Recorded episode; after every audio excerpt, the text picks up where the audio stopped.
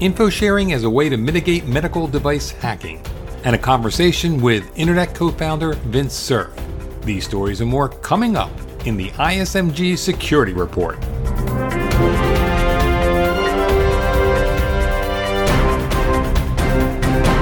Hello, I'm Eric Chabrow. One of the most worrisome breaches imaginable is a hacker exploiting vulnerabilities in a medical device. It can be life-threatening. One way to defend against such breaches is to alert medical device manufacturers of vulnerabilities when they become known. That doesn't always seem to happen.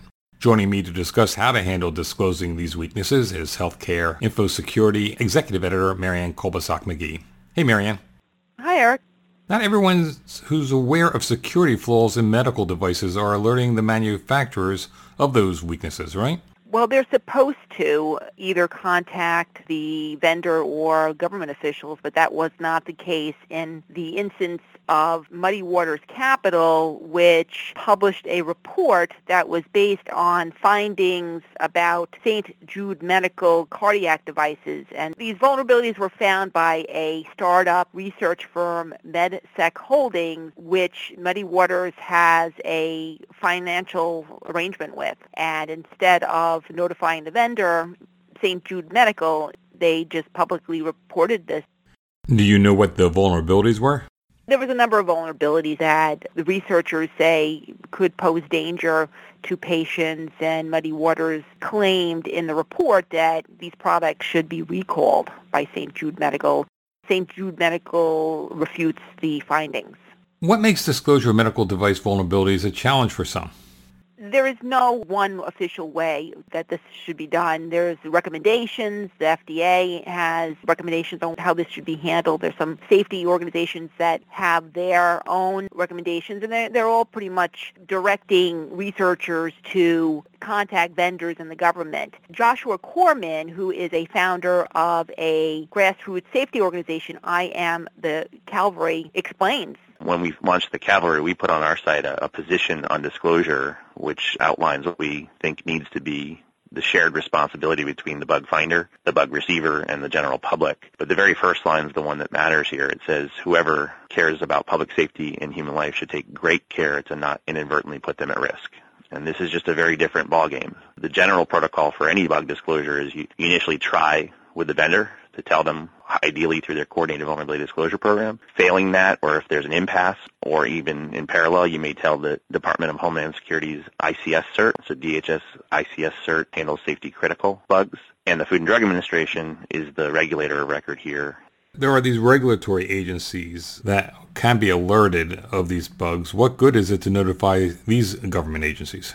The government agencies in these circumstances will often issue a guidance for healthcare entities and also other medical device makers to consider taking what steps for them to take to address these vulnerabilities. In one case last year, in fact, FDA recommended that hospitals and healthcare organizations stop using a, another vendor's device because of some of these vulnerabilities that were found by another research firm. How big of a threat is hacking a medical device to cause patient harm? Have we known of cases, or is this uh, something that's still theoretical?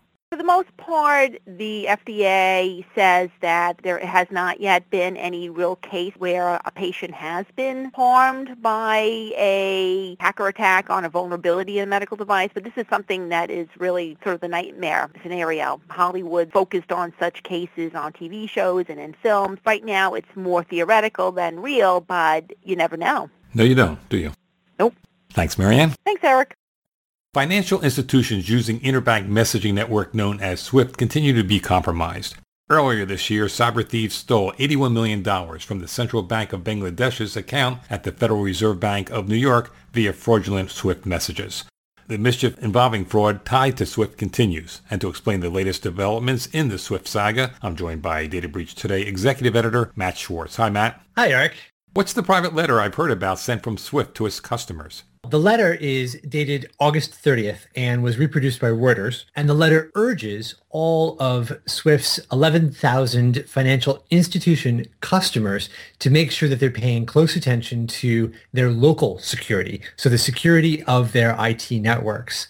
And Swift is sounding that note of alarm because it says that since June, it's had verified reports of multiple banks, it won't say which ones, in multiple geographies, it won't say which ones, who have been hacked by fraudsters attempting to illegally and fraudulently transfer money to themselves via the SWIFT network. Although they're not identifying specific banks or geographies, do we have a sense of what kind of banks may be targeted through SWIFT?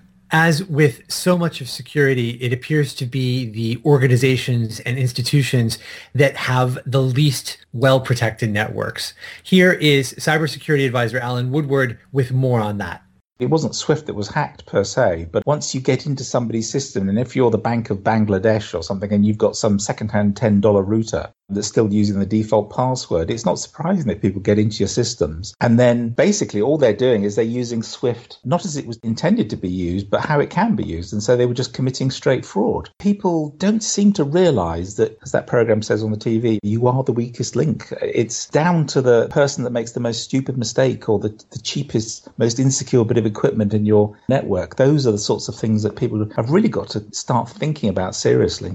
Woodward says that for too long, cost considerations have overweighed security considerations and that organizations have to take a really hard look at the equipment, not only that they purchase, but they decide to keep if they want to resist these kinds of attacks that we're seeing against Swift using institutions. What kind of equipment are we talking about?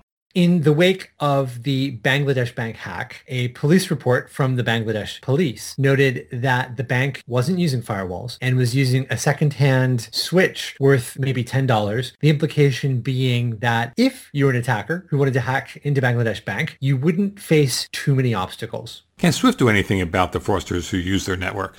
That is the subject of much debate. Some security experts think that Swift should be doing more to police the messages that are sent across its networks. Swift has given all of its users a firm November 19th deadline to install updated Swift software that it says includes better user authentication, stronger password management rules, so the kinds of passwords that can be generated for using Swift in the first place, as well as better tools for helping detect hack attacks. That should help. Also, more organizations using two-factor authentication, for example, to get into their Swift software would also help. But going forward, we're going to see even more security controls on Swift's part. Thanks, Matt. Thank you, Eric. You're listening to the ISMG Security Report on ISMG Radio. ISMG, your number one source for information security news. Next, a conversation with Vint Cerf. Cerf is known as one of the fathers of the Internet. He co created in the 1970s TCP IP. That's the transport protocol that makes Internet communications possible. At the time, Cerf was a manager at the Defense Department that developed ARPANET, the precursor to the Internet.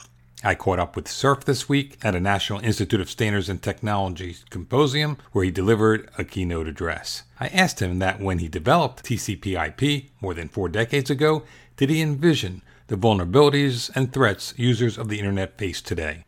Well, the honest answer is yes. And the reason that I can say that confidently is that this project was originally intended for military use. And we were fully conscious of the uh, risk factors of attackers going after the network, the radio systems being jammed, and so on. However, the, some of the mitigations uh, were originally developed in the mid 1970s with NSA. And those mitigations turned out to have been classified using equipment that was not available to the general public. And so for a while, I was schizophrenic because there was a specific architecture and uh, instantiation of internet that was usable for the military, which was not available to the general public. Moreover, there were a lot of students who were working in this system while I was running the program at ARPA, and they didn't have clearances anyway. And on top of that, this was being deployed primarily in the academic community, and no one expected students to be very well behaved when it came to security. So a lot of the evolution of the network was outside of the boundaries of the military military applications. Now, of course, with the cyber physical systems everywhere and the internet everywhere, we are much more conscious of the need to make the system more secure than it has been. And there's a lot of work going on in the Internet Engineering Task Force to achieve that objective. And so I anticipate over the course of the next decade or so that we will actually see a lot more mechanism in place in order to enhance security and privacy and safety.